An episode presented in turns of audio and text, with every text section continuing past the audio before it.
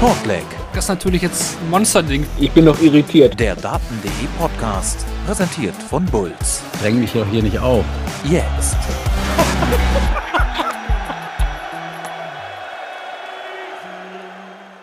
Es war der zweite Drittrundentag bei der PDC WM 2023 und wir hatten wieder einen spannenden Mix aus verdammt eng und deutlichen Partien mit Beteiligung von Mensur Sulovic und von Martin Schinter, die sich großartig verkauft haben. Wir besprechen selbstverständlich alles jetzt hier in Ruhe bei Shortleg, dem Daten.de Podcast, presented by Bulls. Und das tun wir heute mit mir, Marvin Fanwurm, der neben sich Lutz Wöckener begrüßt. Hallo Lutz. Ja, neben sich. Und ich stehe auch noch neben mir. Also Was, was für ein Abend. Martin Schindler, was hast du da mit uns gemacht? Wahnsinn. Sprechen wir gleich drüber. Selbsttherapie heute auch. Ist auch ein bisschen Selbsttherapie, definitiv. Was für ein Match.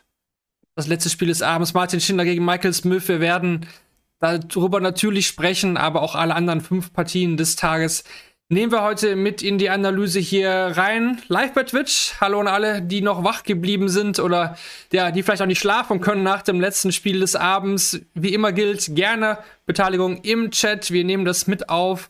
Vor allen Dingen ja noch so am Tag. Da kann ich mir gut vorstellen, dass man sich da einiges von der Seele schreiben möchte natürlich auch Dank an alle, die einschalten, wieder im Real Life auf den verschiedenen Podcatchern wie Spotify, meinsportpodcast.de, Google oder Apple Podcast sowie Amazon Music oder auch dem Daten.de YouTube-Channel.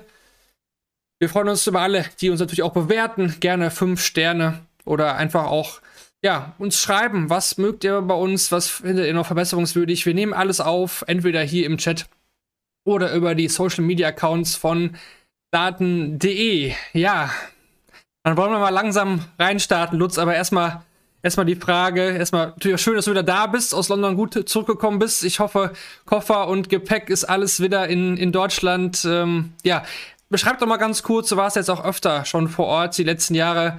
Wie, wie war es denn wieder? Ähm, äh, ja, es, es war eigentlich wie immer. Hört sich jetzt langweilig an, aber ist durchaus positiv gemeint. Äh, ich hatte nach den ersten WM-Sessions so ein bisschen das Gefühl, hm, irgendwie ist es da gar nicht so laut und irgendwie die Stimmung ein bisschen schwach oder so. Und dann kommst du den, den ersten Nachmittag, oder meine erste Session war eine Nachmittagssession am, oh Gott, was war das, irgendein Montag. Äh, das ist alles schon gefühlt so lange her, weil so viel passiert ist seitdem ähm, und kommst da rein und das ist, es ist so laut und so stimmungsvoll und einfach äh, überwältigend. Also du hast ja gesagt, ich war schon das ein oder andere Mal da. Ähm, aber es ist auch jedes Mal aufs Neue, auch in diesem Jahr äh, wieder ein einzigartiges Erlebnis und äh, ich freue mich jetzt schon wieder aufs, aufs nächste Mal. Ähm, war wirklich eindrucksvoll und an der Stelle kann man das vielleicht auch mal erwähnen. Wir haben ja in den letzten Jahren immer mal die Fans kritisiert und auch über die Saison. Ich finde die Stimmung in diesem Jahr so gut wie vielleicht noch nie, weil sie auch so fair ist wie vielleicht noch nie. Ich empfinde auch die, die negativen Gesänge oder Geräusche ähm, eher so ein bisschen als Spaß. Da ist, nicht wirklich so ein Hass dahinter. Ähm, es gab eigentlich bislang überhaupt keine Gesänge, die mich irgendwie gestört haben oder die mir dieses Erlebnis äh, geschmälert haben. Ich finde es durch die Bank eine super gelungene Veranstaltung, äh, jetzt auch von, von der Atmosphäre her. Ähm, und für mich der Höhepunkt, und ich bin froh, dass ich dabei war, der Walk-On von Ricky Evans gegen Fallon Sherrock ähm, als Weihnachtsmann und dann singen 3200 aus voller Überzeugung und aus voller Brust Merry Christmas everyone. Ich hatte wirklich ohne Scheiß Gänsehaut am ganzen Körper. Es war so laut und so schön einfach. Ähm, ja, aber jetzt wollen wir heute auch über den Sport reden, denke ich mal. Denn es gab ja einiges. Ja, das kann man wohl so sagen. Aber nein, definitiv, wir hatten es auch, glaube ich, schon mal die letzten Folgen so ein bisschen durchgehen lassen, auch, auch mit Exe schon in der Folge vor der Weihnachtspause, dass die, die Fans definitiv dieses Jahr nochmal eine andere Nummer sind. Äh, die Stimmung, hat Ex ja auch gesagt, ist wirklich einzigartig. Ich glaube auch gestern und ich weiß nicht, ob es heute so nochmal krasser war als gestern gefühlt. Äh, ja, schon bei Gaga gestern war es ja unglaublich. Sehr, sehr viele Deutsche, äh, 750, ich glaube, es waren fast 1000. Also gefühlt war gestern ein Drittel Deutsch im Ali Pelli und heute auch wieder. Ne? Wie viele deutsche Flaggen waren da zu sehen? Äh, Wahnsinn. Äh, aber, aber, aber ist fair. Das ist vor allen Dingen zu sagen, es war sehr fair. Äh, Shindy wurde angefeuert, aber Michael Smith nicht ausgebucht. Die Engländer haben auch, auch einmal dagegen gehalten, klar. Ne? Ist ja auch in London ja. das Ding. Also das, ja. aber es war auf einem super fairen Level und genau so stellen wir uns das ja vor. Ne? Das, das predigen wir ja seit Jahren. Absolut, genau so soll es sein. Äh, und es hat ja auch, Gabriel Clemens hat nach seinen beiden Matches äh, jeweils gesagt, dass ihm das echt geholfen hat auch. Und ich glaube auch, dass Martin Schindler das heute ähm, geholfen hat. Ähm, ja, genau so soll es sein und hoffentlich bleibt es so. Und der Ali Pelli ist ja auch immer so ein, so ein Vorreiter für vieles, äh, sei es die Kostümierung, sei es die, die Gesänge ähm, und vielleicht ja auch das Verhalten. Also ich habe echt die Hoffnung, ähm, dass das vielleicht so ein bisschen übers Jahr ähm, dann auch mitgenommen werden kann, ähm, dieses Vorbild, was, was da jetzt äh, seit zwei Wochen geliefert wird da ist die Hoffnung definitiv da. Wir werden das Jahr über natürlich auch immer wieder die Fans mal thematisieren. Aber immer gut, wenn man nicht drüber redet, denn dann ist es auch ein gutes Zeichen, dass alles so läuft, wie man sich das vorstellt. Jetzt wollen wir aber reingehen in das sportliche Geschehen. Wir hatten wieder zwei Sessions an diesem Mittwoch mit jeweils drei Partien und los ging's. Lutz, und es ist wirklich Zufall, dass du heute hier bist äh, mit Ryan Searle. Ähm, bekannterweise, die Stammzuschauer werden es wissen, einer deiner Lieblingsspieler. Und ja, er, er verliert äh, hier mit 4 zu 3 gegen Jose de Sousa. Er vergibt einen 3 zu 0 Vorsprung. Und ja, die Frage, die natürlich da auftaucht, woran hat es gelegen? Ne? Also, wie konnte das passieren? Ja, ähm, das kann ich dir auch nicht so ganz erklären. Also De Sousa kann man erklären, finde ich. Äh, vor allen Dingen dann, wenn man auch sein Match in der Runde vorher gegen Simon Whitlock gesehen hat, wo er auch 0-2 hinten lag, dann zurückgekommen ist. Äh, ich habe auch persönlich in London nochmal festgestellt, ich habe so ja, 20 Minuten mit ihm gequatscht. Äh, ich kannte José De Sousa noch nicht so gut. Und da habe ich die Gelegenheit mal genutzt. Er ist wirklich ein Special Mon, also er ist wirklich ein sehr spezieller Typ, kann ich sagen, auch im Gespräch. Ähm, versteht manchmal so die Fragen nicht so ganz. Ich meine jetzt gar nicht von der Sprache her, sondern ähm, ja, man braucht da manchmal so ein bisschen, bis, bis er das versteht. Ich habe das auch bei anderen Journalisten beobachtet. Ähm, er ist wirklich sehr speziell. Und ja, wenn man sieht, er, er gibt die ersten Sätze äh, 1, 2, 1 ab, äh, die ersten drei Sätze. Ähm, trifft vor allem seine Doppel überhaupt nicht, hatte eine katastrophale Quote. Ich erinnere mich an irgendeine Einblendung, 7 Prozent, 12 Prozent, 17 Prozent. Das war dann, hatte sich leicht verbessert, aber das hat er dann abgestellt. Aber man muss sich vor allem fragen, was mit Ryan Searle los war, dem dann ja, er hätte einen Matchstart ähm, verpasst im fünften Satz, glaube ich, war es, bei, bei 3-1-Führung. Ähm, verliert Satz 4 und 5 im Decider. Also muss da durchgehen, muss dieses Match zumachen und kriegt es nicht hin. Er hat dann ja alles getroffen, aber keine Triple mehr. Die Eins, die Fünf, die Zwei, Drei, Triple Drei. Ähm, da war komplett der Ofen aus. Äh, sieht man auch sehr selten, finde ich, über diesen langen Zeitraum dann. Das war ja nicht nur mal ein Satz oder so, sondern es war dann ja eigentlich komplett weg.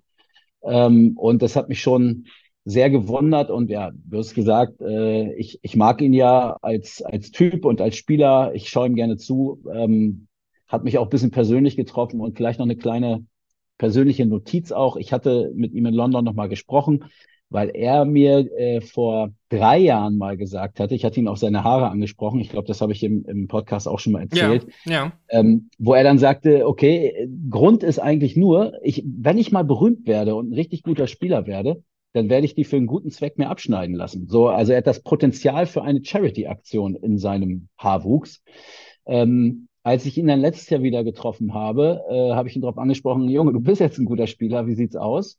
Und da sagte er mir, ja, ja, ja, ja, war ja klar, dass du damit nochmal um die Ecke kommst. Äh, wenn ich ins, wenn ich den WM-Titel hole, äh, so hat er gesagt, dann kann, darfst du dir, äh, du mir die Haare abschneiden.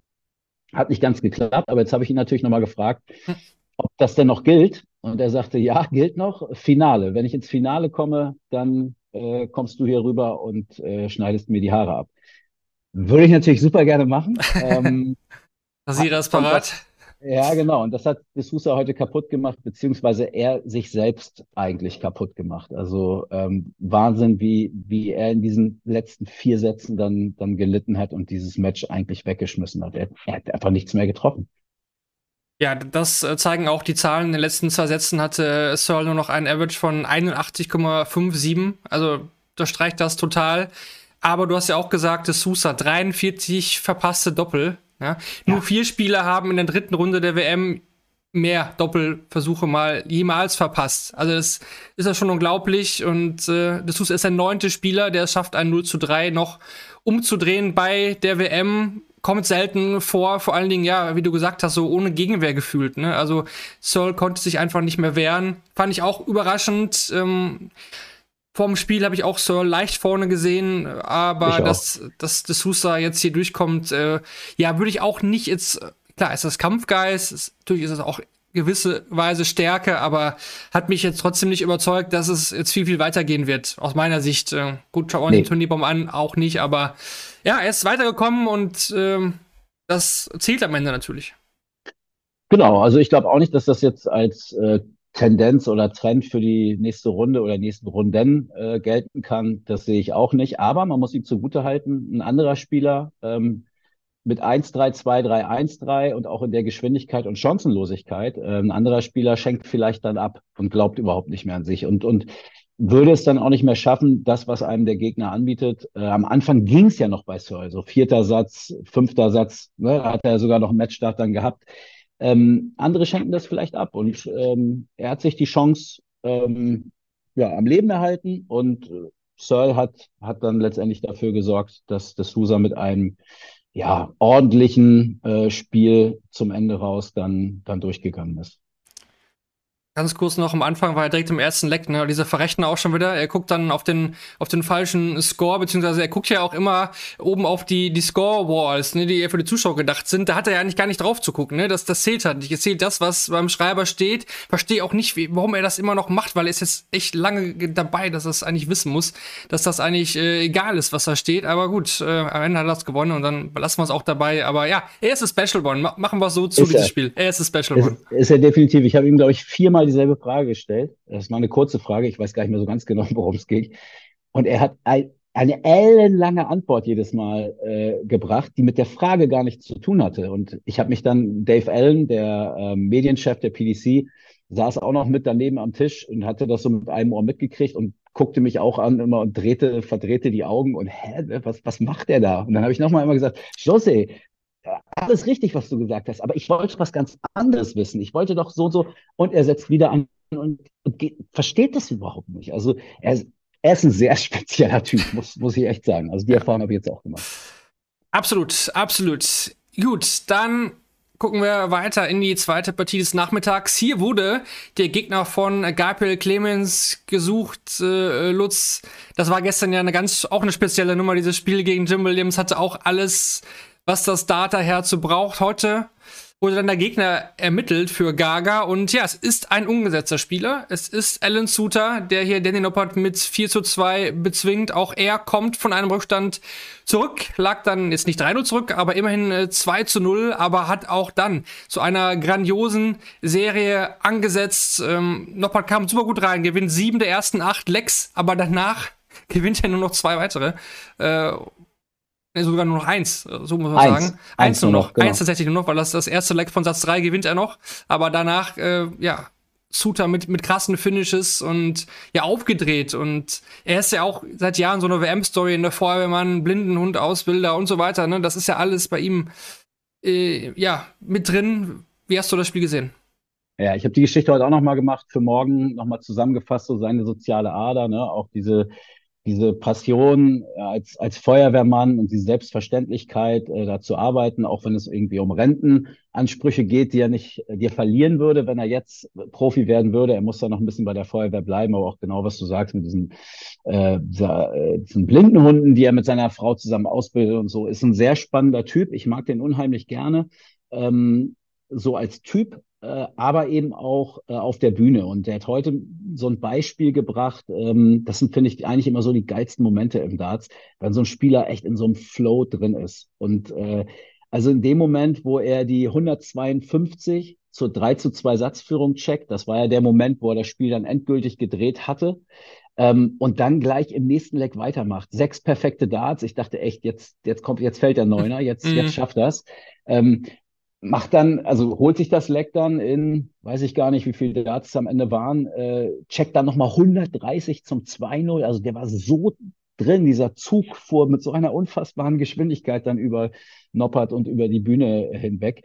Ähm, ja, es war beeindruckend zu sehen. Und ich hatte ja schon nach dem, weiß ich nicht, zweiten Match war es, glaube ich, nach dem Sieg gegen Gurney gesagt, passt mir auf den Alan Suter auf. Ähm, beim Grand Slam hat er das schon gezeigt, dass er in den entscheidenden Momenten da ist. Jetzt gegen Gurney war es, war es ähnlich. Ich habe jetzt im Kopf, dass er alle drei Sätze Decider gewonnen hatte äh, und heute noch diesen, diesen Flow-Zustand dann am Ende noch. Ähm, der ist ganz schwer zu schlagen. Also der hat im ganzen Turnier bislang erst zwei Sätze abgegeben, macht einen bärenstarken Eindruck. Ähm, das wird nicht leicht für Gaga. Also wer da jetzt nur irgendwie auf die Order of Merit guckt und ja, komm hier, ne, irgendwie mhm. nochmal sieben, acht Plätze oder zehn Plätze hinter Gaga gelistet. Äh, da ist der, ist, ja, das war gestern auch schon nicht verstanden. Wer, so, wer, so, wer das so handhabt, der hat das Spiel gestern auch nicht verstanden gegen Williams. Ja, aber es, es gibt jetzt ja natürlich in diesen Tagen viele Leute, die jetzt auch mitkriegen, geil, da ist ein Deutscher im Achtelfinale Total. und ähm, ne, dann sich auch eine Meinung bilden, was ja auch gut ist. Und dann geht man natürlich erstmal nach den Ranglisten und nach den Zahlen.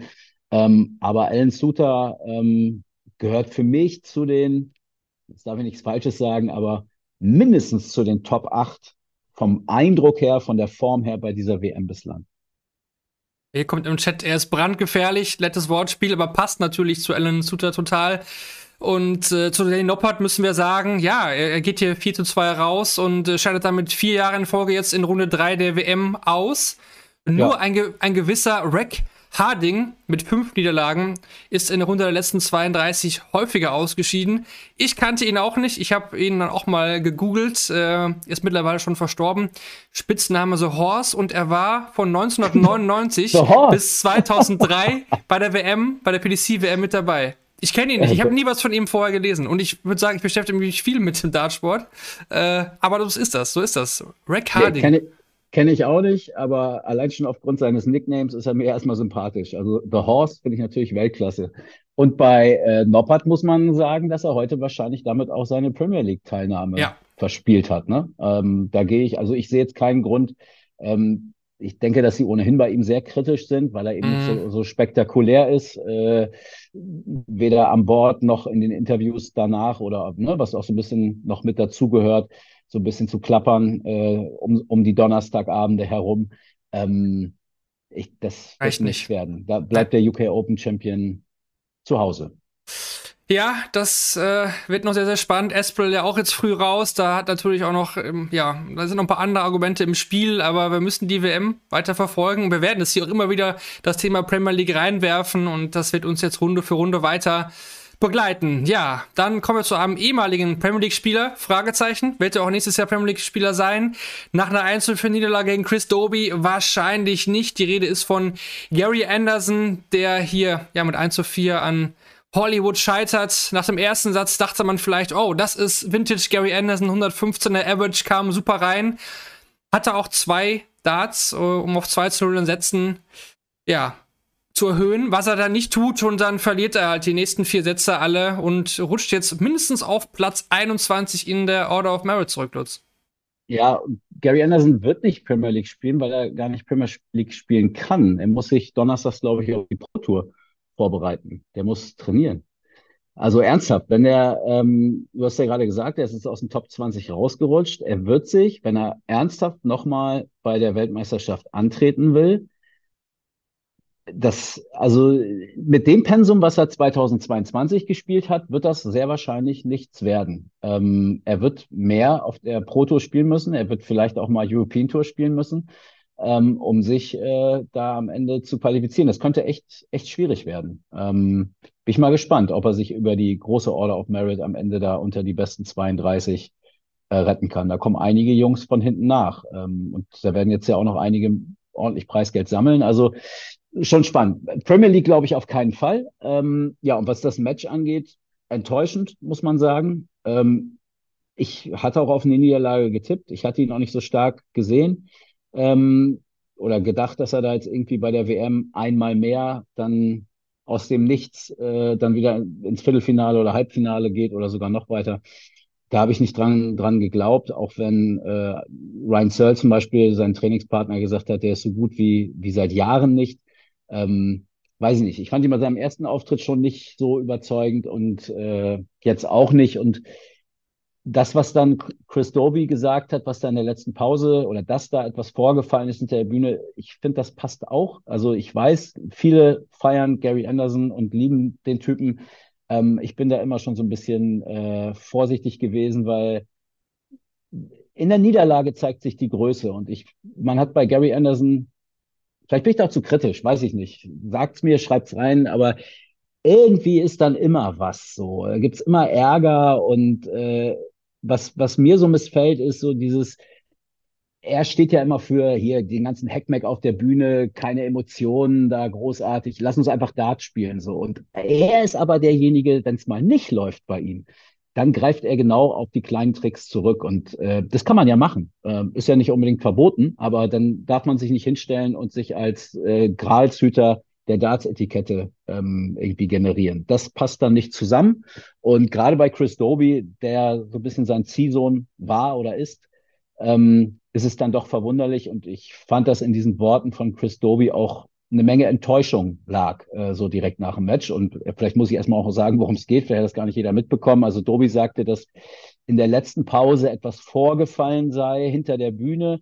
Gary habe etwas gesagt, ähm, was nicht in Ordnung war und was ihm nicht gefallen hat. Und er sagte noch, Gary ist ein klasse Typ, das wissen wir alle, aber sowas geht nicht, ohne genau zu konkretisieren, worum es geht. Ich weiß nicht, ob das jetzt mittlerweile schon raus ist, was genau es war. Ich habe es aber noch nicht mitbekommen. Nee, habe ich auch nicht, äh, auch nur davon gehört. Er hat es wirklich nicht ausgesprochen, ne? auch in den ganzen Interviews, auch als er öfter darauf angesprochen worden ist. Christobi, du bekommst hier im Chat auf jeden Fall äh, viel äh, ja, Zuspruch für, für deine Aussagen. Gerade sehe ich auch so, auch als bekennender Gary Anderson-Fan, das äh, ja, war die letzten Jahre ja schon so. Das ist gesagt, da waren immer mal ein, zwei Geschichten und äh, ja. auch das reiht sich da jetzt eigentlich wieder ein. Ist sehr schade. Finde ich, ja. ähm, finde ich schade, dass er diesen Absprung anscheinend nicht schafft, so wie es ein Phil Taylor geschafft hat. Gut, er hat äh, das sehr, sehr gut hinbekommen. Ein, ein Barney hat es ja auch nicht wirklich geschafft.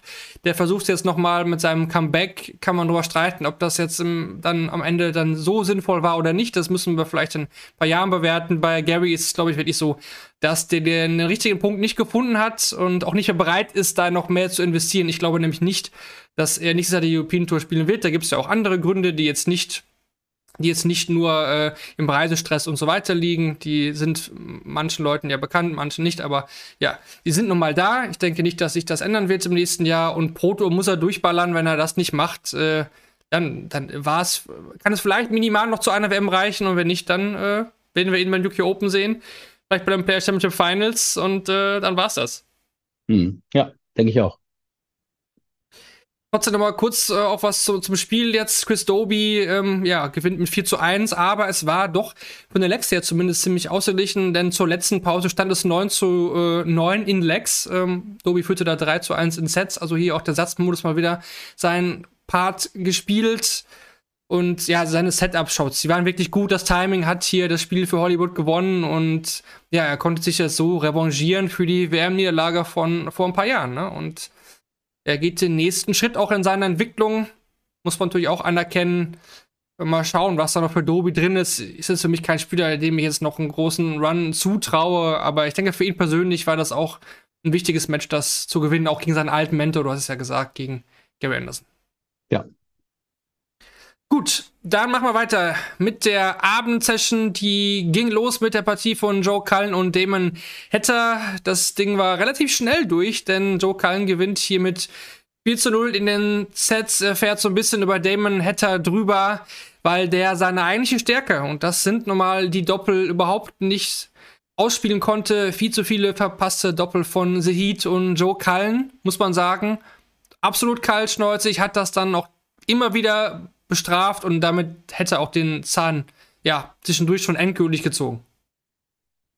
Ja, und ich glaube, wir müssen echt mal über Joe Cullen reden. Also, ähm, ne, alle haben irgendwie Van Gerven, ähm, äh, Josh Rock, äh, vielleicht auch nochmal der eine oder andere Gervin Price oder Luke Humphreys, aber was ist eigentlich mit Joe Cullen? Also, das ist sehr überzeugend, äh, was er da macht. Ich finde, er hat auch vielleicht bedingt durch seine erste Premier League-Saison irgendwie ein anderes Auftreten auf der großen Bühne. Also, ich habe den Eindruck, dass ihn, ihn das überhaupt nicht mehr nervös macht oder irgendwie negativ äh, beeinflussen kann. Der ähm, ja, hat, hat gelernt äh, zu wissen und zu verstehen, was er kann auf dieser Bühne. Ähm, und scheint da so unbeirrbar zu sein. Also ich habe bei dem mal den Eindruck, völlig egal, was der Gegner macht, der spielt sein Spiel und äh, ich fand das schon sehr beeindruckend heute. Also Hetter konnte einem schon ein bisschen leid tun, der hat gekämpft und versucht und äh, ja, aber du hast gesagt, äh, die Doppel waren es am Ende, seltsamerweise, 5 von 19. Ähm, das ist natürlich deutlich zu wenig und Kallen hat das knallhart durchgezogen und hatte dann auch so Momente, wo man dachte, so jetzt kommt so eine krasse Scoring-Power von Hatter vielleicht zum Vorschein. Also ich weiß nicht, wie viel 180er er mit einer 180 beantwortet hat oder äh, eine wichtige 140 von Hatter, gerade so in den Finish-Bereich rein, dann mit einer 140 nochmal kontert und hat da auch die richtigen Sachen an der richtigen Stelle gemacht und hat überhaupt keinen Zweifel aufkommen lassen, dass das eine, eine ganz glatte Sache durchgeht. Also ich hatte zu keinem Zeitpunkt des Matches das Gefühl, na, wenn er jetzt das macht, dann könnte mhm. doch nochmal und so. Nee, gar nicht. Das war total souverän. Und er sagte nach dem Match, ja, ja, war nicht großartig von mir, aber solid, ähm, wie der Engländer dann gerne immer sagt, ne? Also alles in Ordnung, solide durch. Ähm, ich glaube aber, dass der ähm, an seinem Gegner nochmal wachsen kann. Also in der nächsten Runde ähm, kann der dann, wenn der Gegner ihm mehr anbietet, ähm, dann, dann schaltet er auch nochmal einen Gang höher. Ich glaube, da ist noch eine Menge drin. Spannende, spannende Personalie für diese WM jetzt, für die, für die letzten Tage. Bin ich sehr gespannt, was der noch bringt. Ja, ich fand auch, dass er gegen Ricky Evans schon so kleine Momente hatte, wo er getestet worden ist, hinten raus. Hätte es auch nochmal eng werden können, wenn ein, zwei Sachen vielleicht anders gelaufen wären, hat er bestanden, heute absolut wieder bestanden. Äh, alle vier Matches im TV gegen Damon Hätte hat Joe Cullen gewonnen und äh, erst zum zweiten Mal überhaupt hat er bei der WM keinen Satz abgegeben. Ist jetzt auch jetzt schon einige Jahre mit dabei. Spricht vielleicht auch für den Rockstar, der auch immer noch mit der Premier League so ein bisschen liebäugelt. Ne? Letztes Jahr, also dieses Jahr dann der Finalist gewesen, da den Matchstart verpasst. Ähm, ist immer noch ein Contender, hält sich hier im Spiel und wenn er gut bei der WM abliefert, hat er einige Argumente auf seiner Seite wahrscheinlich.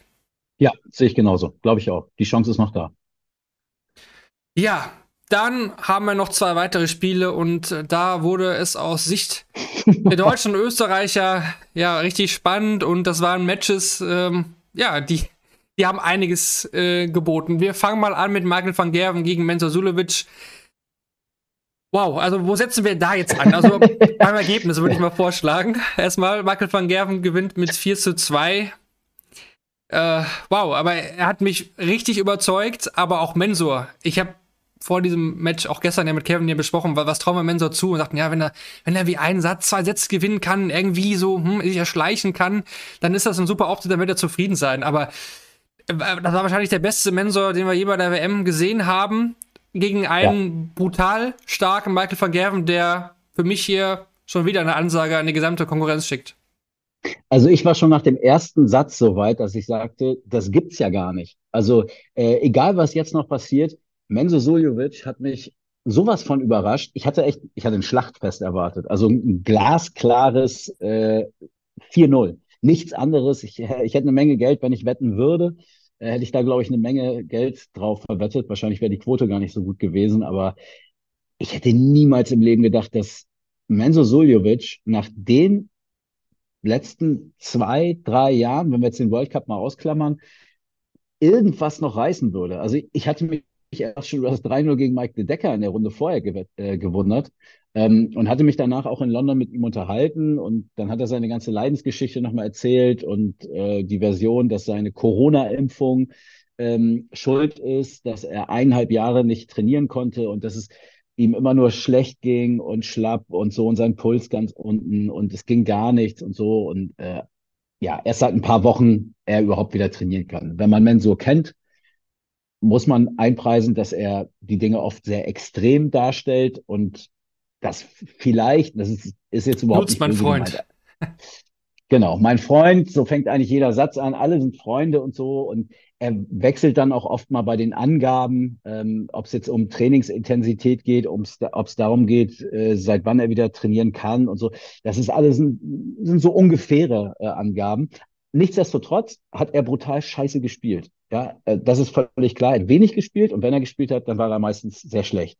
Und jetzt kommt dieses Match gegen einen Michael van Gerven, der vielleicht noch nie so gierig auf einen WM-Titel war wie diesmal und das auch mit Leistung zuletzt untermauern konnte.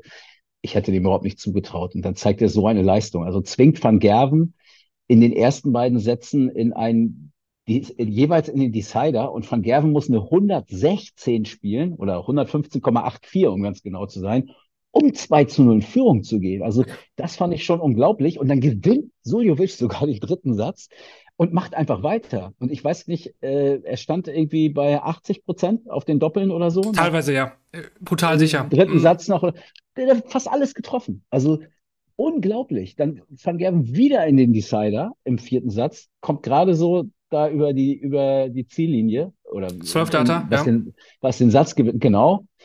Dann Suljovic nochmal einen Satz und da dachte ich dann echt, okay, also jetzt kann hier wirklich was passieren. Und die Art und Weise war ja ähm, das war ja die 161, ne?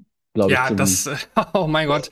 Das oh ist die Szene Gott. der WM. Die Szene der WM, ja, absolut. Bislang die Szene der WM. Also, äh, wer es nicht gesehen hat, ähm, äh, Van Gerven hat noch ein Dart in der Hand, hat 50 Punkte Rest. Suljovic steht bei 161 und Van Gerven macht Van Gerven Sachen und sagt, das schaffst du eh nicht, mein Freund. Ich spiele die Single 18 und stelle mir schön 32 und mach gleich äh, das Match zu. Ähm, es war der Decider. Äh, und dann kommt Sujovic und trifft die Triple 20, die Triple 17 und das Bullseye und nimmt die 161 raus. Also Wahnsinn. Ellie Pelli grandios. Ja, und ich auch. Ja, also unfassbar, unfassbar. Und da dachte ich echt, okay, mit dem Ding jetzt, mit das kann bei Van Gerven auch echt was hinterlassen und kann von Nachhaltigkeit sein dass äh, wenn Suljovic das jetzt hält, dass er da vielleicht am Ende das ganze Match noch dreht. Und am Ende, das, das noch ein Satz, dann hätte ich auch meine Klappe erstmal wieder. Ähm, am Ende geht fast ein bisschen unter. Du hast es aber gerade schon am Anfang gesagt, wie gut Van Gerven auch war. Also er steht am Ende auf einem Schnitt von knapp 108. Ähm, ja. Über, über sechs Sätze. Also ähm, grandiose Leistung, aber die musste er auch zeigen. Und das hätte ich nie im Leben gedacht in dem Match. Never ever. Du sprichst es an, 108. Genau genommen sind es 107,66 im Average. Das ist der dritthöchste Average in der Runde der letzten 32 in der WM-Historie. Und seit seinem WM-Triumph im Jahr 2019 hat Van Gerven nur einmal einen höheren Average bei der WM gespielt. Das zeigt nochmal, wie griffig dieser Typ und wie geil er auf diesen Titel ist. Der, der, ja. der ist auch in absolut, also der ist in absoluter Topform. Und ich finde, wir müssen doch nochmal über diese 121, diesen 121 Nicht-Check reden, dass er da nicht aus Puls geht. Ja. Sulevic macht dann den 161, in der WM absolut. Aber die Reaktion von Van Gerven, das ist ja wie eigentlich der Neulander von Josh Rock beim Grand Slam, der gönnt dem Gegner da auch gar nichts, ne? Du, du, hast, du hast eine minimale Reaktion gesehen von Van Gerven, so ein ganz leichtes, hm, so ein ganz leichtes so, okay, das ist wahrscheinlich gedacht, hm, scheiße, ne? Tat auf jeden Fall, tat mega weh, weil normalerweise dann checkt er zum Sieg, dann sieht das Ding aus. Aber er gönnt den Gegner in solchen Situationen, aber er gibt ihm nichts, finde ich. Er gibt ihm gar nichts. Aber in der Situation finde ich es auch absolut richtig, weil du stehst natürlich da wie der letzte Honk. Also, weil, weil du ja komplett widerlegt wurdest. Äh, das ist ja auch ein bisschen, ähm, also ist absolut okay. Äh, nicht, dass da ein falscher, falscher Zungenschlag irgendwie reinkommt. Aber es ist natürlich schon eine Ansage. Es, es heißt, wenn ich, ich, ich traue es dir nicht zu. Du, du, du schaffst ja. es nicht. Weil wenn ich davon ausgehe, dass du schaffst, dann, dann spiele ich ja das Bull. Ähm, und du kriegst natürlich das Ding dann um die Ohren gehauen. Er hat nach dem Match gesagt, er würde es immer wieder so machen. Ähm, wahrscheinlich war es auch richtig. Also ich würde jetzt ihm auch nicht unterstellen, das war ein Fehler. Ähm, weil sich sauber die Doppel 16 zu stellen, äh, also ich hätte Suljovic die 161 trotz allem, was vorher passiert war, schon ein spektakulären Ding. Aber das hätte ich nicht gedacht. Und dass er die dann rausnimmt, also wow. Das, äh, sehr Szene der WM bislang für mich, eindeutig. Ja, gewinnt dann den letzten Satz mit 3 zu 1 und ja, Menso geht von der Bühne, kann stolz auf sich sein. Wenn er so weiter daran anknüpfen kann, dann traue ich ihm das durchaus nochmal zu, dass er nochmal den Angriff startet Richtung Top 32, Top 16 hat er ja auch gesagt im Interview oder bei der Sohn. Also das strebt er schon an. Ja, aber, aber das, aber Marvin, das ist genau wieder so ein Punkt. Ich habe das Interview auch gesehen. Ich habe mich vor ein paar Tagen mit ihm in London unterhalten. Und er sagt ganz klar, Top 32 ist mein großes Ziel. Bei Top 16, da sind so viele gute junge Leute jetzt nachgekommen okay. über die Jahre und so. Das, ist, das schaffe ich nicht mehr. Das ist illusorisch. Aber Top 32, das ist mein Ziel. Jetzt sehe ich ihn heute bei der Sohn, Top 16. So, hä? Du hast ja, Vielleicht hat er nach dem Spiel haben. einfach so ein gutes Gefühl oder ist so überzeugt von sich selber, dass er das nochmal schnell korrigiert hat. Ja, warten wir mal ab, was er in drei Tagen sagt. Lutz, mein Freund. Wir reden, wir reden jetzt über das letzte Spiel des abends. Ja, und äh, ja. wir mussten auch ein bisschen Luft sammeln, deswegen heute vielleicht auch ein paar Minuten später hier live gestartet, weil wir mussten auch erstmal runterkommen von, von diesem Spiel zwischen Martin Schindler und Michael Smith. Und ja, auch da fehlen mir echt die Worte. Also gestern war ja schon eine harte Nummer für alle deutschen Fans bei Gaga und äh, auch das heute von Martin Schindler gegen Michael Smith.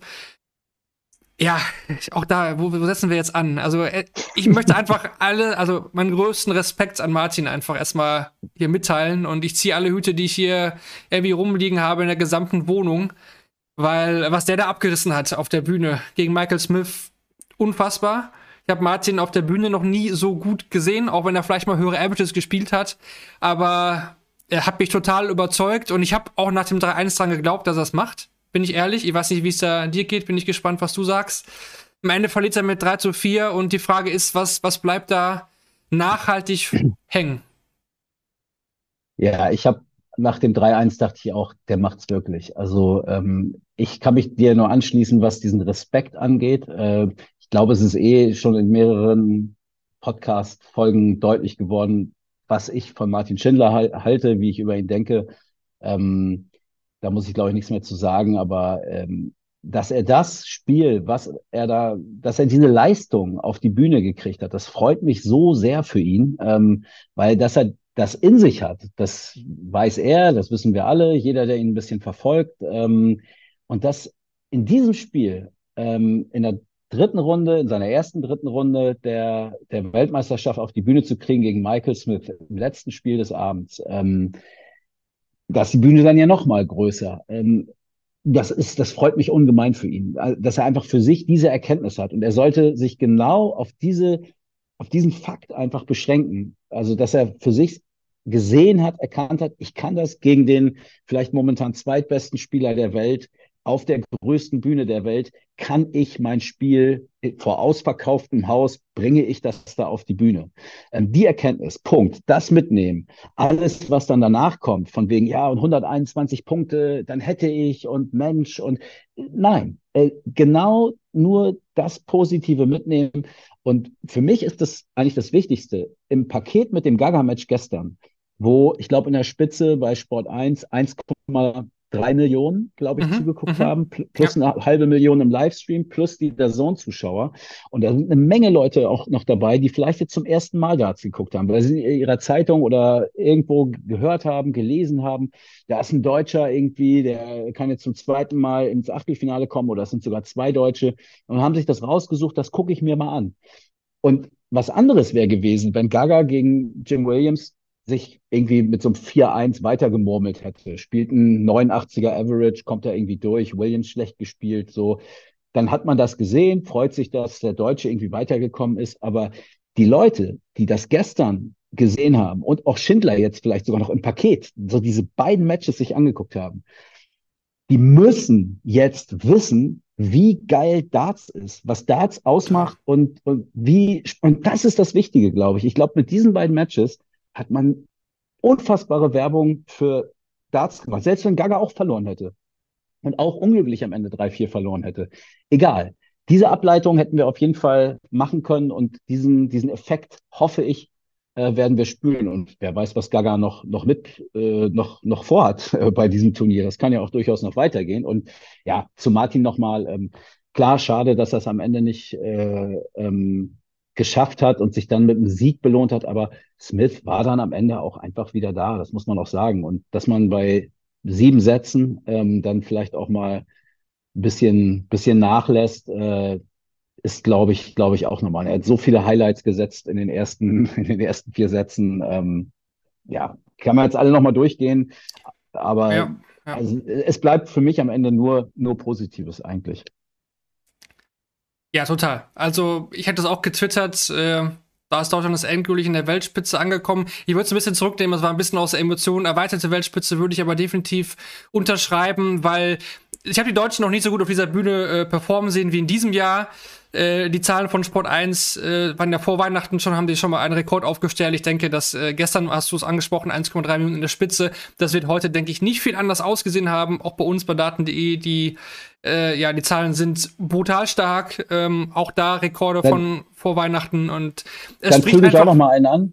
Äh, bei, bei Welt, Welt auch. heute, ja, die, die Top 5 Sportartikel waren alles Darts-Themen. Ja, kannst du mal sehen. Darts-Artikel von 1 bis 5, ja. Ja, Wahnsinn. Und äh, ja, Premier League und Liga A laufen auch schon wieder. Also deswegen, da gibt's auch Konkurrenz wieder, andere Sportarten, Wintersport und so weiter. Deswegen, also hey, Dartsport ist in der in der breiten Medienmasse. Ist, ist es einfach angekommen. Und äh, die Blase wird vielleicht immer größer.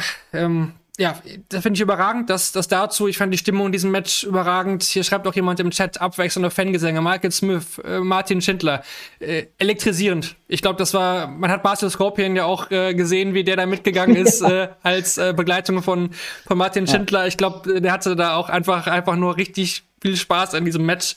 Und das vergisst man, glaube ich, auch nicht so ein Erlebnis. Ich war auch schon da und ja, ja man muss Marcel, das mal also. Ma Marcel kann man die Niederlage auch nicht in die Schuhe schieben. Also der hat, glaube ich, auch alles gegeben. Das war, was Schon im früh im Match. zu sehen war.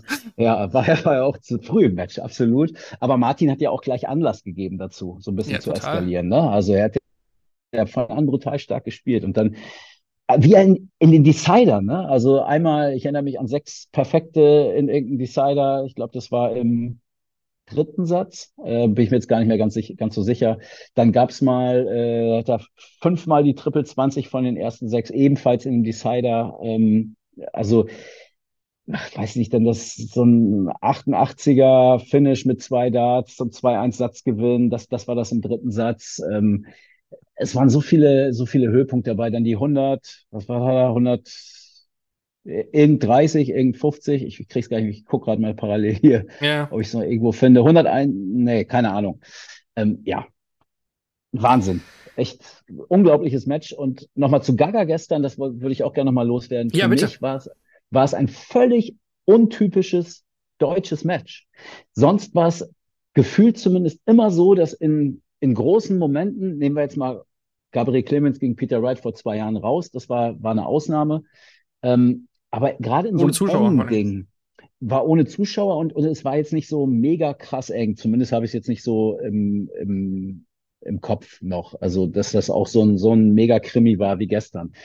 Aber es fühlt doch so oft, dass die Spieler, egal ob Max oder, oder auch Gaga oder wer auch immer, irgendwie gut gespielt hat, auch eine Führung hatte, irgendwie eine Chance hatte und in den entscheidenden Momenten dann ah, ging es wieder in die andere Richtung und dann saß man da, ah, schade, ja, war knapp, nächstes Jahr so. Und, und gestern war es genau anders. Also gestern dachtest du, okay, ähm, gut gespielt, aber Jim Williams spielt in fünf von sieben Sätzen über 100, 100 Average, hat, weiß nicht, 67 Prozent, glaube ich, waren es, ne, auf den Doppeln auf 65 Prozent kann, kann man dann verlieren. Und dann dreht er das noch. Und das war für mich so ein, so ein Moment, ähm, wo ich für mich dachte, okay, das habe ich so noch nicht erlebt. Habe ich so, also war jetzt dritte Runde WM, auf dieser Bühne habe ich so noch nicht, das war völlig untypisch deutsch, gefühlt zumindest. Äh, kann man mich vielleicht auch statistisch widerlegen und sagen, da gab es aber das Match A und B und C und hier beim World Match Play und da, keine Ahnung.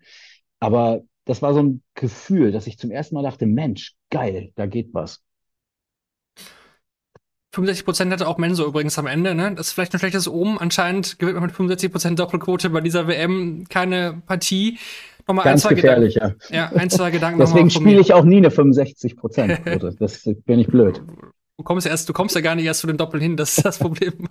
Nein, das, das war das Spaß beiseite. Eins Sätze noch von mir zu diesem letzten Spiel.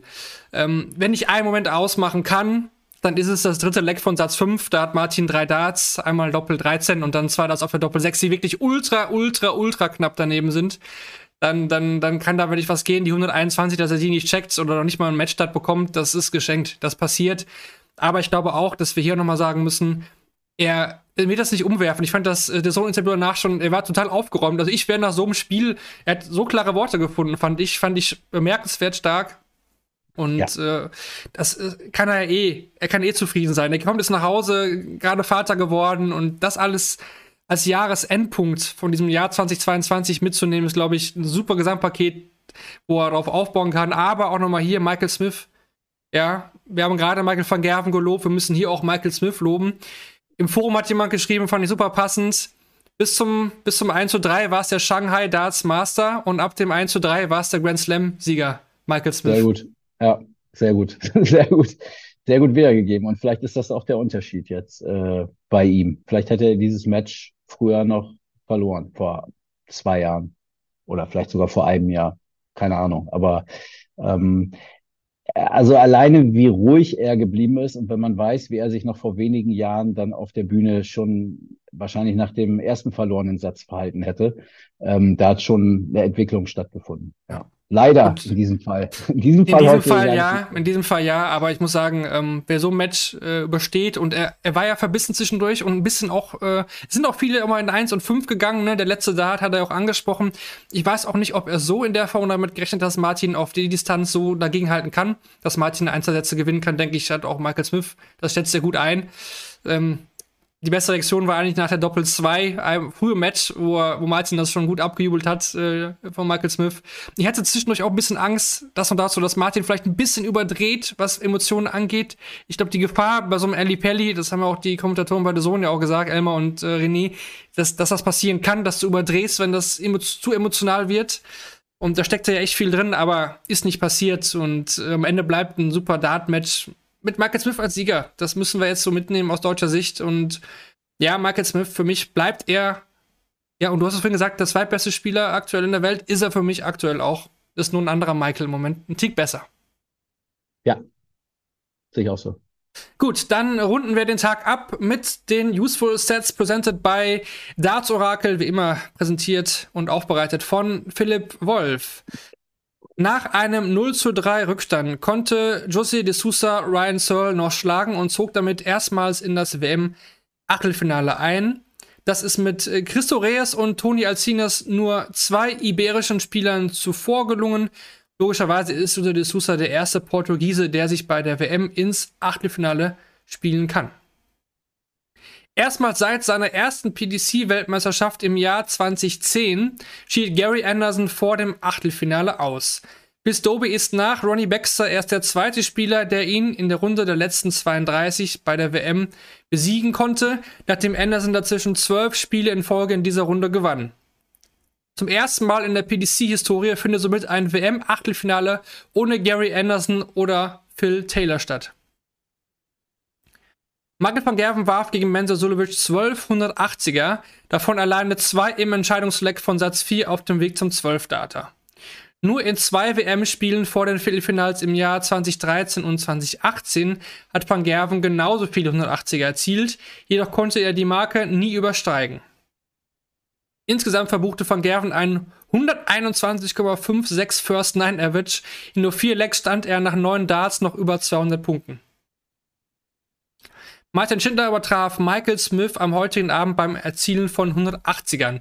10 180er warf Schindler in der Drittrundenpartie, davon kamen sieben maximal bereits in den ersten drei Sätzen. Dreimal begann er ein Leck sogar direkt mit einem 180. Aus deutscher Sicht hat bisher nur Max Hopp bei seinem Sieg über Mervyn King so viele 180er in einem WM-Spiel geworfen. Denke ich nochmal echt coole Statistiken heute, wie immer von Darts Orakel zu WM-Tag Nummer. Ich habe noch eine Nachfrage wieder. Ich habe noch eine Nachfrage wieder. Ja, okay, bitte, bitte.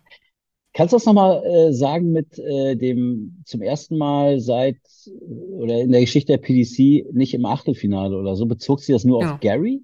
Weil Gary, Gary und Phil Taylor. Am Ende.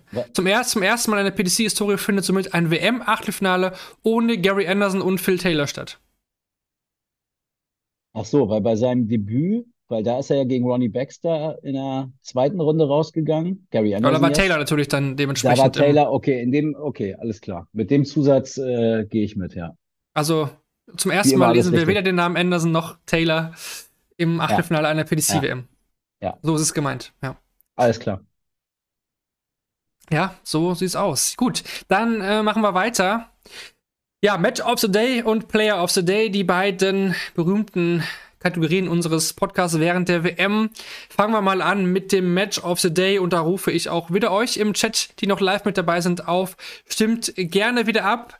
Und äh, ja, Lutz, du legst natürlich wie immer vor, das Spiel des Tages, ich kann zwei ahnen, aber vielleicht hast du, überrascht du mich ja.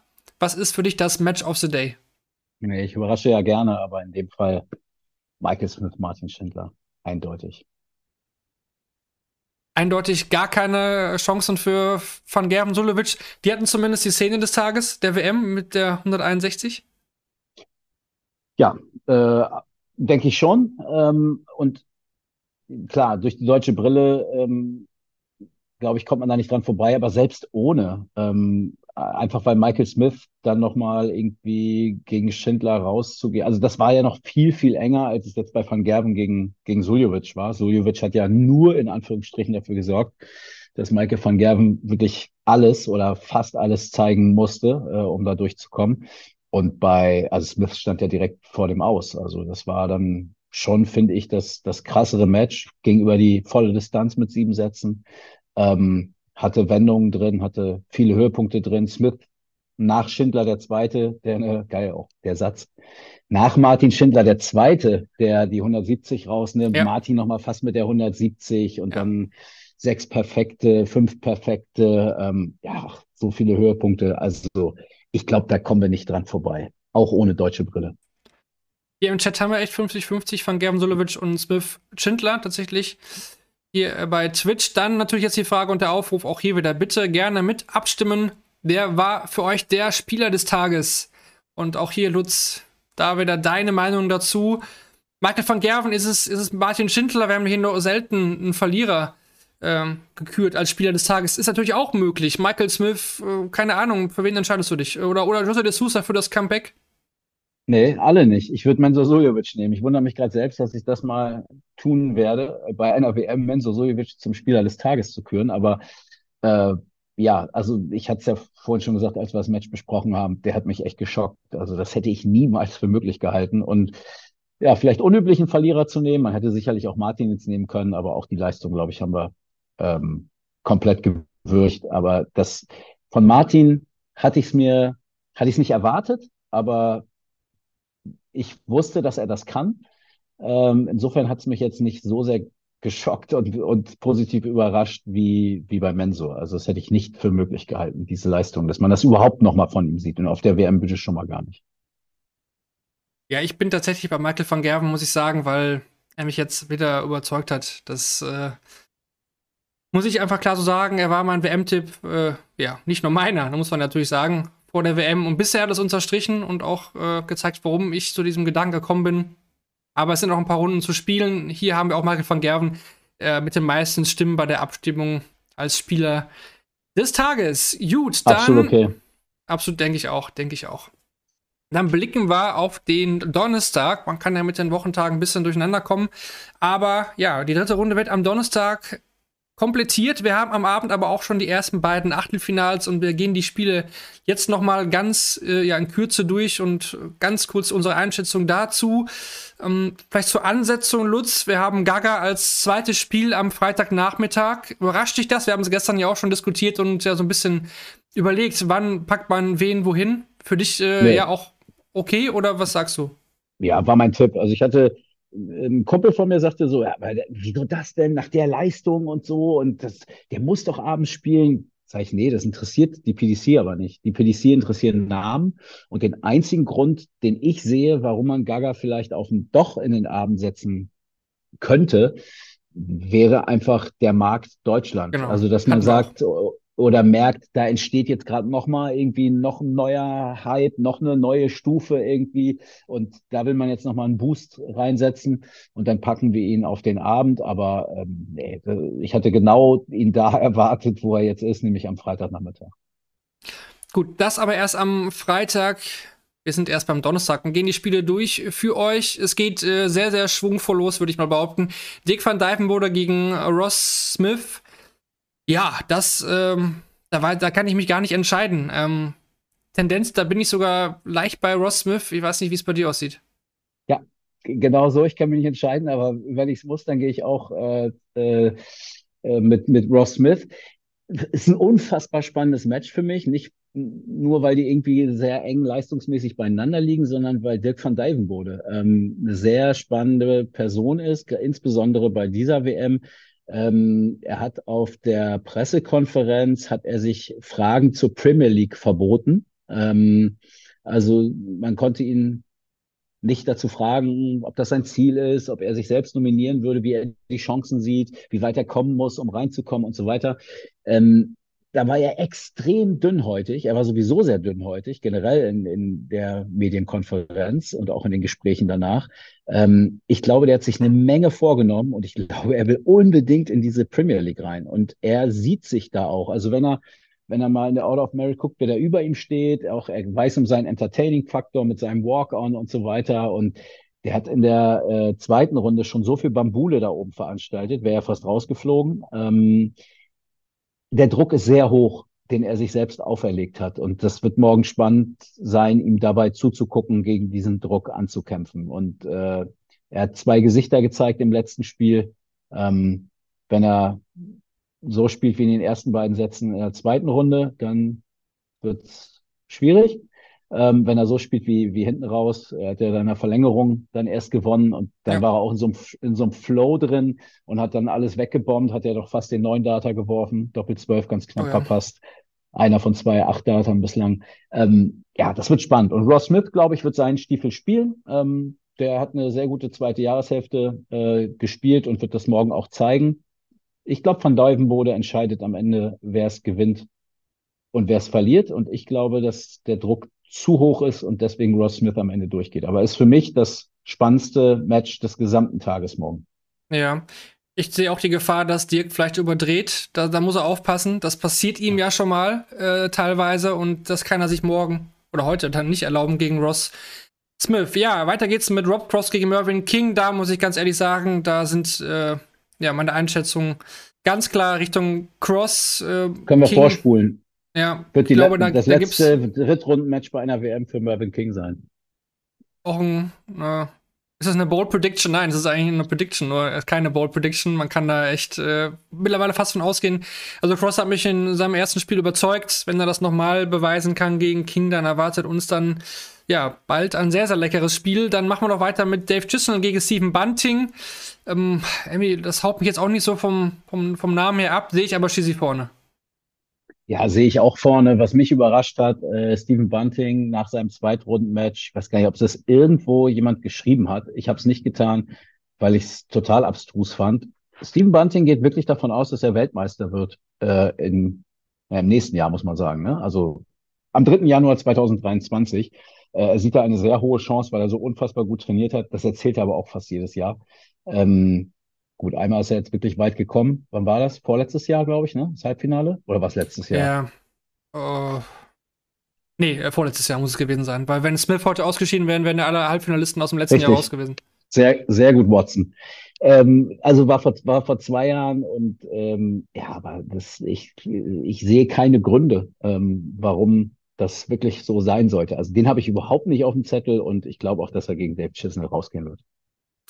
Dann wird die dritte Runde komplettiert mit der ersten Partie der Abendsession zwischen Luke Humphreys und Vincent van der Voort. Da ist die Frage, oder ja, bin ich die Frage, ob Luke Humphreys nochmal so underperformen wird wie gegen Florian Hempel. Ich glaube es nicht. Ich glaube, dass er sich hier gegen Vincent van der Voort durchsetzen wird und vielleicht sogar recht deutlich. Ja, zu 0 oder zu 1. Gut, dann war es das mit der dritten Runde. Aber es gibt schon die ersten beiden Achtelfinals auch an diesem Donnerstag. Das erste Achtelfinale lautet dann Gavin Price gegen Jose de Sousa. auch hier wahrscheinlich, Lutz, sind wir uns einig, dass das Price machen wird. Zur 0 oder zur 1? Okay, auch das. Glaube ich. ja, ja. Kannst du ja gerne so äußern. Wir haben noch ein letztes Spiel, worauf ich mich dann auch wieder sehr, sehr freue. Also, ich bin auch bei dir von Divenbode. Also, der Tag beginnt sehr cool und endet sehr cool aus meiner Sicht. Dazwischen so ein paar Spiele, wo ich, ähm, ja, eigentlich nicht so enge Matches sehe, aber wahrscheinlich kommt es wieder ganz anders. Johnny Clayton gegen Josh Rock und ich bin jetzt nicht mutig, aber ich sag, was ich gesehen habe, glaube ich, dass Josh Rock das knapp gewinnt. Ich glaube nicht nur knapp. zu 0 oder zu 1. Nein, das sage ich, das, das sag ich jetzt nicht. Aber ja, die, den Verdacht, dass Josh Rock irgendwie bei seiner ersten WM auf dieser großen Bühne und so weiter, und das ist ja auch ein Faktor eigentlich, aber dass ihn das irgendwie berühren würde oder seine Leistung schmälern könnte oder so. Das hat er jetzt ja schon dreimal, äh, zweimal gezeigt. Ähm, äh, dreimal, ist ja ein Achtelfinale, dreimal gezeigt, dass dem nicht so ist. Also da muss keiner drauf, äh, drauf hoffen oder daran glauben, dass das passiert. Und Johnny Clayton hat mir zuletzt nicht so gut gefallen. Ich mag, mag ich auch total gerne, aber ähm, nee, ich, äh, das, das wird er, glaube ich, nicht schaffen. Und Josh Rock ist so unfassbar selbstbewusst. Also ich weiß gar nicht, ob das äh, schon mal jemandem aufgefallen ist oder im Fernsehen macht das auch nicht so oft, aber so abseits davon, wenn du dich mit ihm unterhältst, dann spricht er wie Lothar Matthäus. In der dritten, In der dritten Person. Ja. Ein Josh Rock wird das und Josh Rock wird das und das machen. Finde ich ja. total strange. Also sich mit jemandem zu unterhalten, der dann über sich in der dritten oder von sich in der dritten Person redet. Und das bei so einem jungen Mann ist das nochmal irgendwie noch krasser. Weil wenn jemand sagt, ein Raymond van Barneveld oder ein Phil Taylor, dann hat das ja auch so ein, das ist ja wie so ein Titel quasi, ja. ne? Also ja. jemand in der Kategorie könnte man ja auch so dann irgendwie verstehen. Aber wenn der dir gegenüber sitzt und ein Josh Rock wird hier weit kommen oder so und denkst du, hä, Alter, wieso sagst du nicht, ich werde weit kommen? Aber gut, äh, fand ich ein bisschen komisch. Ähm, wirkt auch manchmal, finde ich, nicht so cool, aber ja, er ist halt sehr selbstbewusst, profitiert davon und insbesondere auch bei diesem Turnier. Ähm, äh, deswegen schafft er das, glaube ich, auch, das alles gar nicht so an sich ranzulassen, weil er sowieso davon ausgeht, dass er hier irgendwie äh, zumindest immer die ersten Runden durchgeht, weil er der bessere Spieler ist und ja ganz klar sagt, er kann das äh, Ding am Ende auch, auch gewinnen. Also ich glaube, er wäre dann derjenige, der sich am wenigsten darüber, darüber wundert. Schon hier beeindruckend. Kommen, ja, hier kommen ein paar Einwände in dem Chat. Äh, man sollte Jody Clayton nicht unterschätzen und auch die Abstimmung äh, Wer dieses Spiel gewinnt, sagt hier 50-50. Ich glaube auch nicht, dass das der Grabmesser war, das Match gegen Brandon Dolan von Johnny Clayton, der in seinem ersten Spiel ja eigentlich schon gezeigt hat, dass er eigentlich ready ist. Aber ich habe auch, es ist einfach mal, es ist ein Bauchgefühl einfach. Tipps sind immer ein Bauchgefühl. Ich meine, ich könnte nur das bewerten, was wir da sehen bisher. Und äh, klar, gegen Espinel war es vielleicht auch nicht so ultra überzeugend. Ich meine, das war jetzt kein 100er Plus Average, den er weg, weggefegt hat, den Esp, aber äh, es ist mein Gefühl, dass Rock dieses Spiel auch gewinnt, ob am Ende das Ding komplett gewinnt. I don't know. We don't know. But yeah, we will see. We will see. Wenn wir alle wissen würden, wie es ausgeht, dann bräuchten wir ja morgen nicht einzuschalten. Und das ist ja das Schöne. Ähm, dass keiner, keiner sagt, wir können ja erzählen, was wir wollen und ihr könnt alle reinschreiben, was ihr wollt, aber wissen tun wir es alle nicht. Und wenn es nach Sympathiepunkten ginge, dann wäre ich ganz klar in dem Match, da oute ich mich, wäre ich ganz klar für Johnny Clayton. Ich mag den unheimlich gern. Ähm, sehr fairer Sportsmann, ähm, guter Typ. Ich würde es ihm gönnen. Absolut. Absolut. Ja, dann kommen wir auch schon zu den Umfragen. Äh, ihr habt ja hier schon fleißig abgestimmt. Das wird auch die neue Umfrage sein für diese Folge. Wer gewinnt das Match zwischen Johnny Clayton und Josh Rock? Also alle diejenigen, für alle diejenigen, die sich das im Real Life anhören, gerne wieder bei Spotify abstimmen oder unter die ja, Kommentare bei den Social Media Posts, Posts einfach eure Meinung dazu abgeben. Die alte Umfrage, die löse ich jetzt noch gerne auf. Das heißt gerne, da hatten wir gefragt, wer gewinnt das Match zwischen Michael Smith und Martin Schindler. 86% waren bei Michael Smith am Ende, 14% dementsprechend bei Martin Schindler. Da habt ihr das richtige Näschen bewiesen. Ja, dann sind wir für heute auch durch. Es war wieder ein ereignisreicher Tag, viele spannende Matches, Sachen, die uns gepackt haben. Die Stimmung hat uns mitgerissen. Morgen haben wir dann mal einen, einen Spieltag ohne deutsche Beteiligung. Das ändert sich dann am Freitag ja nochmal. Schön, Gern. das zu sagen, an einem neun, am Morgen eines 29. Dezembers. Ja, Das ist eigentlich schon Super. Wahnsinn. Das ja. macht Spaß, du kannst gerne weitergehen und äh, es macht auch Spaß mit euch hier live bei Twitch. Ne? Wie gesagt, äh, vielen, vielen Dank für eure Beteiligung. Das äh, bereichert die Sendung, lockert das Ganze ein bisschen auf. Werden wir auch weiter so fortsetzen bei der nächsten Sendung, die dann natürlich wieder dann nach der Abendsession jeweils hier live bei Twitch gestreamt werden. In dem Sinne, Lutz, danke. War wie immer eine tolle Sache hier, den Abend mit dir nochmal Revue, Revue passieren zu lassen. So, ja, es ist richtig. Eine Frage habe ich noch. War, war äh, Rüd Mullet 170 heute wieder im Chat eigentlich unterwegs? Oder? äh, ich habe ich hab ihn nicht gesehen, aber mittlerweile weiß ah, ich, wer es war. er sitzt okay. mir gegenüber. Man nennt ja. ihn auch Gianni Infantino. In dem Sinne, bis morgen bei Shortleg, Daten.de Podcast, presented bei Bulls. Macht's gut. Macht's gut, Leute. Ciao.